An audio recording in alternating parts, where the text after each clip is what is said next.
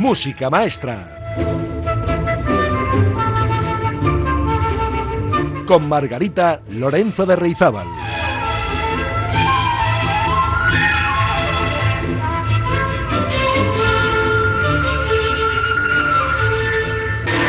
Muy buenas, queridas y queridos oyentes.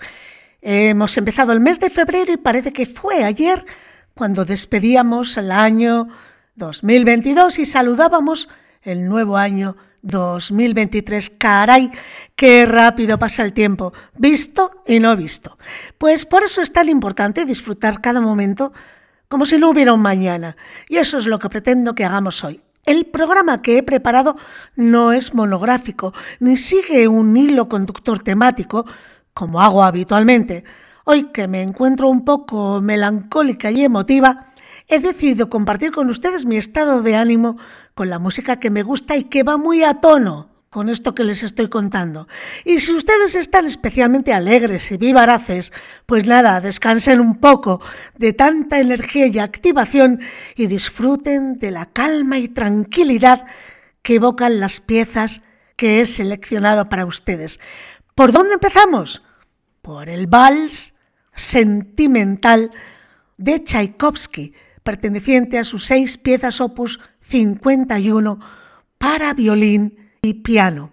Al violín Daniel Lozakovich, al piano Stanislav Soloviev. Maravillosa pieza de Tchaikovsky. Pues vamos allá. Música maestra.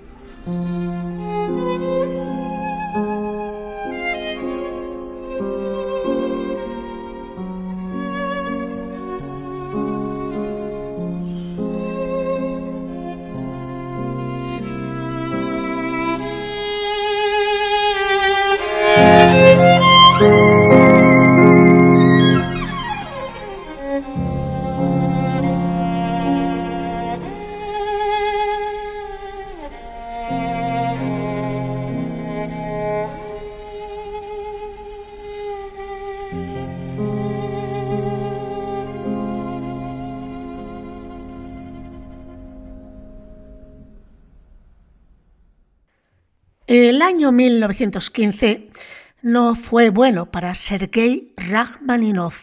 En abril murió su compatriota y colega Alexander Scriabin. Para recaudar fondos para su viuda, Rachmaninov realizó una serie de recitales dedicados a composiciones de su amigo. Era la primera vez que Sergei se presentaba en público con piezas que no fueran suyas. Poco después falleció su amigo Sergei Taneyev, y alumno de Tchaikovsky. Fue un año trágico este 1915, pero a pesar de todo a finales de año había completado la composición de sus 14 canciones del opus 34. Fueron varias las canciones que Sergei Rachmaninov escribió a lo largo de su vida. Cada una de ellas estaba adaptada a la personalidad vocal de un cantante concreto de la ópera del Bolshoi, a quienes el autor conocía personalmente. Pero de todas ellas la más famosa fue Vocalis, que no necesitó de poeta en quien descansar, porque no llevaba texto. Es lo que se llamó una canción sin palabras. Vocalis está escrita para soprano o tenor y piano. Solo requiere del cantante que vocalice, es decir, que cante la melodía con una vocal de su elección. Vocalis es una melodía muy sencilla y bella, versionada hasta la saciedad, y se ha convertido seguramente en una de las composiciones más populares del compositor ruso. De ella se han hecho arreglos para orquesta, para diversos conjuntos de cámara, para duetos, en fin, para instrumentos de cuerda. Y yo lo que les voy a proponer es escuchar Vocalis en la versión para cello y piano. Vocalis de Sergei Rachmaninov.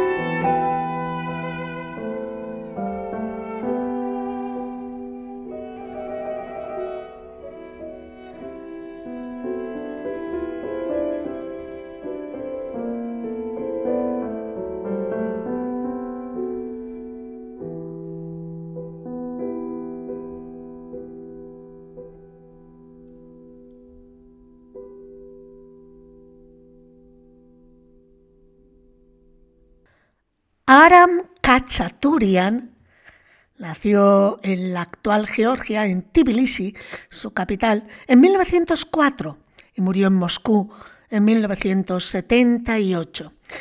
Fue un compositor y director de orquesta de origen armenio. Y precisamente sus raíces armenias están presentes en todas sus composiciones, dándole un color inconfundible y un ímpetu rítmico muy especial a su música. La verdad es que Kachaturian tuvo gran éxito fuera y dentro de la Unión Soviética, pese a algunas voces discrepantes de los estamentos oficiales le acusaban de formalismo antirrevolucionario. Bueno, pues en 1932 compuso su primera sinfonía. Cuatro años después, su concierto para piano y orquesta. Su fama se debe sobre todo a sus ballets, entre ellos Gallané de 1942, en la que se incluye la celebérrima Danza del Sable, y Espartaco de 1954. Es autor asimismo de varias bandas sonoras para cine, entre las que destaca la de La batalla de Stalingrado. Bueno, Kachaturian es considerado junto a Sergei Prokofiev y Dmitri Sostakovich como uno de los grandes compositores rusos del siglo XX. Y quiero hablarles especialmente de la música incidental para la obra Masquerade que le fue encargada al compositor. Acerca de esta obra, el compositor dijo, francamente, fue el vals lo que me dio más problemas al componer música para Masquerade. Pude encontrar un tema que, en mi opinión, fuera a la vez nuevo y bueno, es decir, digno. Literalmente perdí la paz, obsesionado por el vals. Pero finalmente, amigas y amigos, la inspiración le llegó y después del vals, el resto de la obra fue compuesta con rapidez y sin mayores contratiempos. El estreno de este ballet, de esta música incidental, Masquerade, tuvo lugar en 1941 en Moscú. Y este vals que abre la suite de Masquerade es una de las obras más brillantes de Cachaturian. Pues es que esta melodía del vals es maravillosa, tiene una tonalidad triste, ligeramente melancólica, pues eso, como me gustan a mí las músicas. Pues nada, les invito a escuchar el vals de la música para el ballet de Masquerade de Aram Kachaturian o Hachaturian, como dicen ellos, a cargo de la London Symphony Orchestra.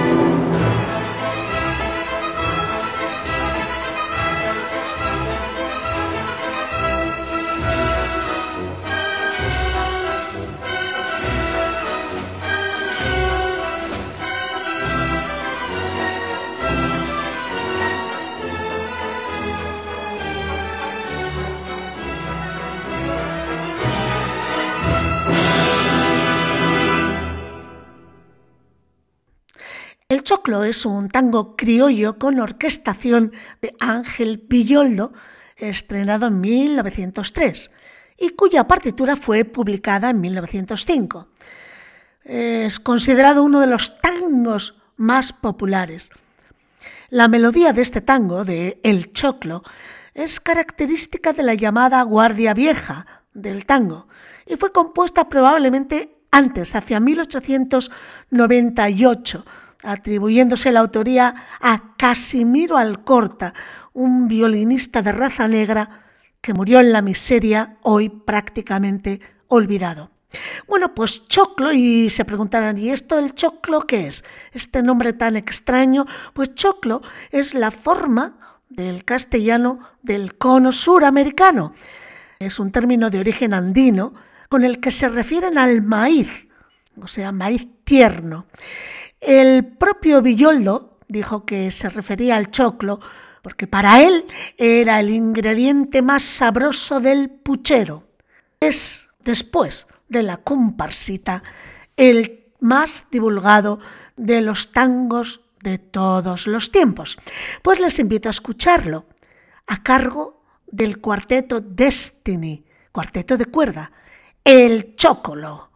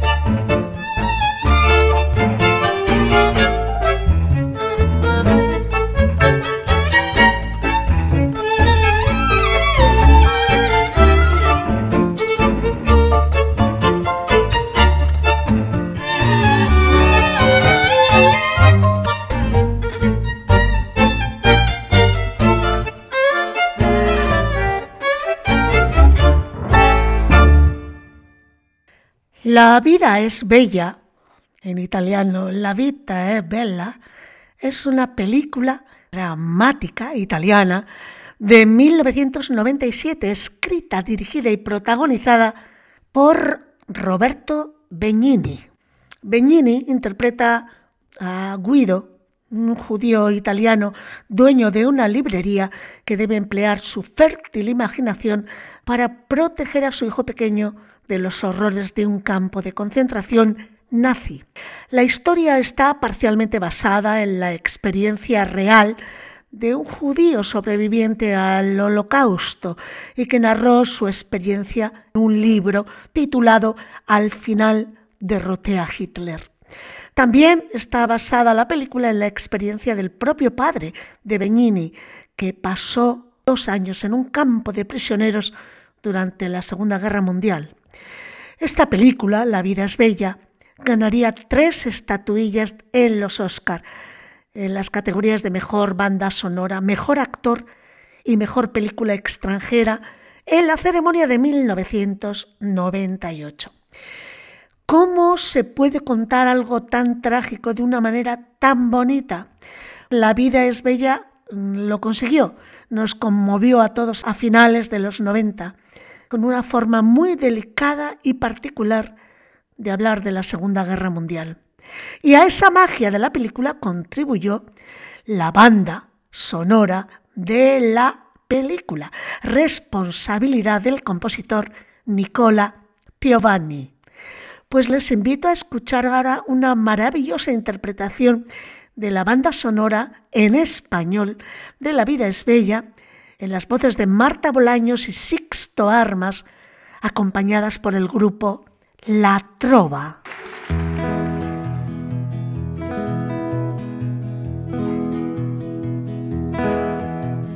Yo, yo, al verte sonreír, al verte sonreír, soy, soy el niño que ayer fui. el niño que ayer fui. Sí, yo velo por tus sueños. El miedo no vendrá y al fin sabrás lo bello que es vivir. Caen Caen mil lágrimas al mar, mil lágrimas al mar. tú Tú no me verás llorar. no me verás llorar. Y es que solo tu alegría amansa mi dolor y así yo sé lo bello que es vivir.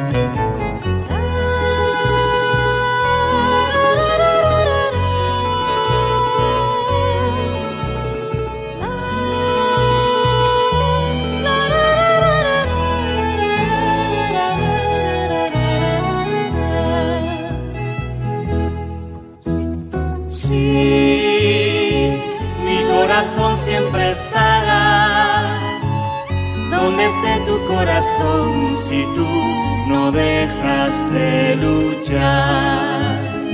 Y nunca pierdas la ilusión, nunca olvides que al final habrá un lugar para el amor.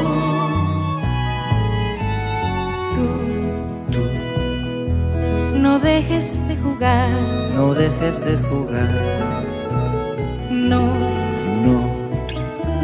no pares de soñar, nunca pares de soñar. que una noche la tristeza se irá sin avisar y al fin sabrás lo bello que es vivir.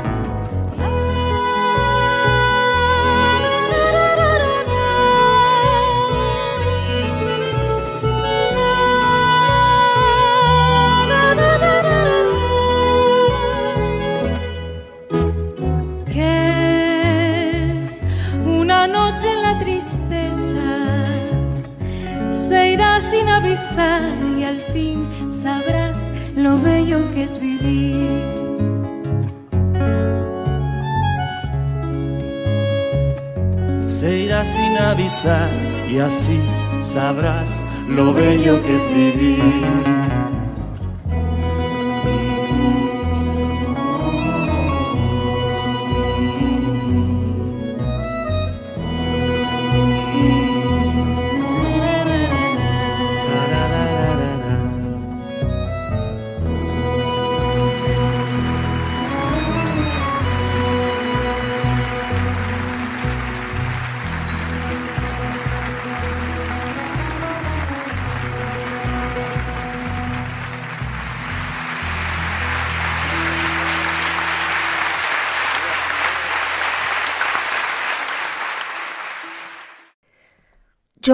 Barnes Chance fue un compositor estadounidense.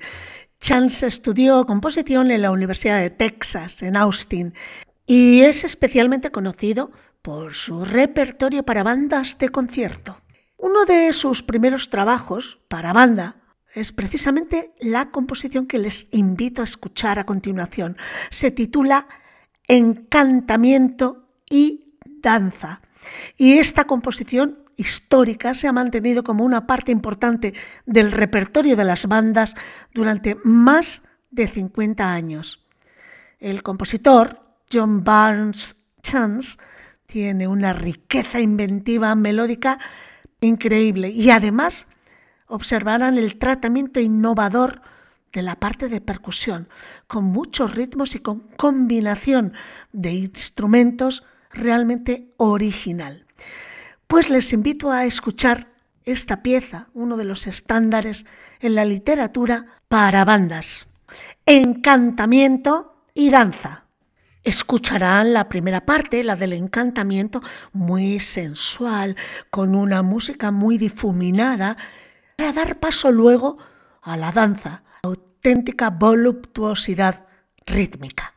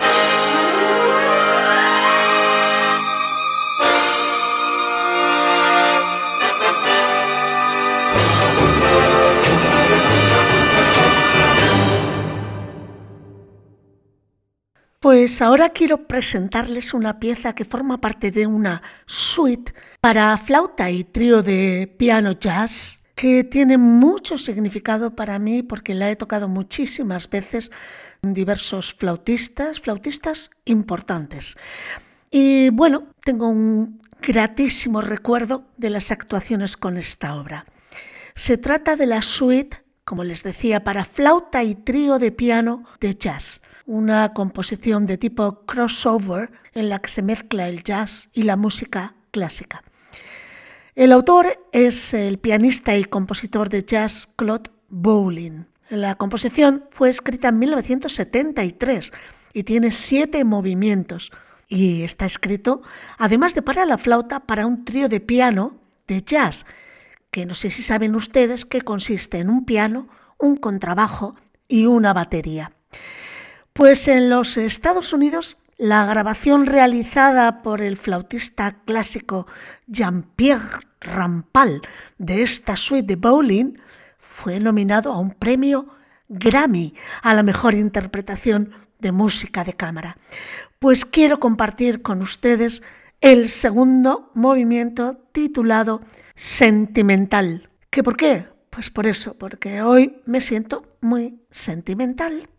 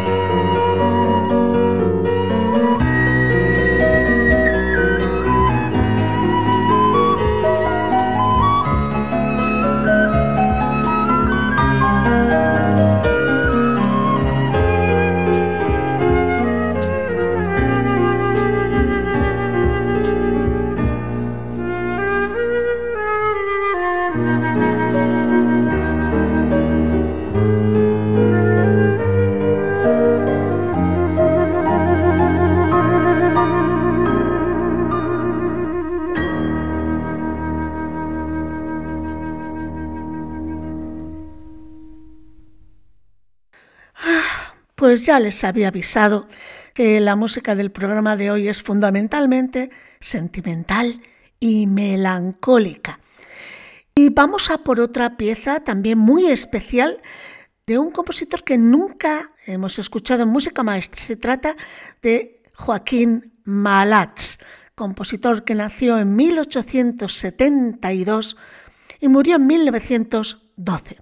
Fue alumno del Conservatorio Municipal de Barcelona, pero amplió sus estudios en París, ganando el primer premio de piano y el primer premio de Mier en 1903. Eh, la verdad es que como pianista estrenó gran parte de la suite Iberia de Albéniz. Entre sus composiciones destacan Impresiones de España, que es una suite para orquesta, la Serenata Española, que vamos a escuchar ahora, un capricho para violín y violonchelo y obras de piano, muchas, serenatas, danzas, mazurcas, pues la Serenata Española, que es la obra que vamos a escuchar a continuación, fue originariamente compuesta para piano, siendo el maestro Francisco Tárrega el primero en arreglarla para guitarra. Y no me extraña porque con esta pieza los guitarristas trabajan escalas, glisandos, mordentes, arpegios, tresillos al más puro estilo español, etc. Complicada, pero preciosa. Creo que los amantes de la guitarra van a disfrutar mucho. La vamos a escuchar en las manos de Pepe Romero, Serenata Española de Malats.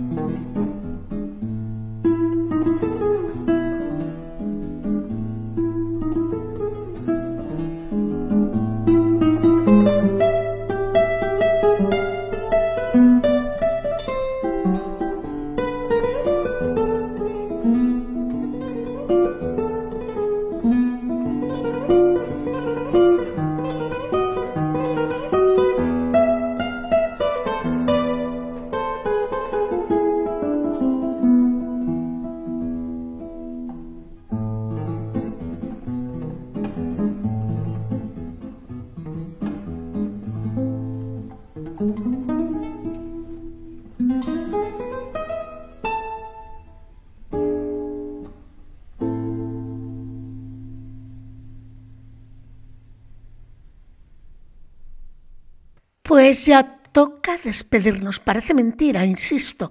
Hemos empezado diciendo que el tiempo pasa volando y realmente esta horita a mí se me ha pasado que no me he dado ni cuenta. Será porque estoy a gusto, será porque me encanta, como dice el bolero con el que vamos a concluir, tener algo con ustedes. Vamos a escuchar de Chico Novarro el bolerito Algo contigo. Disfruten de esta semana y les espero la próxima. No se olviden de mí, porque yo no les olvido a ustedes. Agur y que la música les acompañe.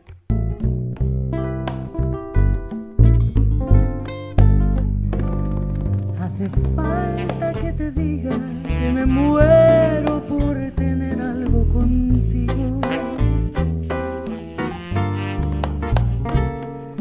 que no te has dado cuenta de lo mucho que me cuesta ser tu amigo. Ya no puedo continuar espiando día y noche tu llegar adivinando. Ya no sé con qué inocente excusa pasar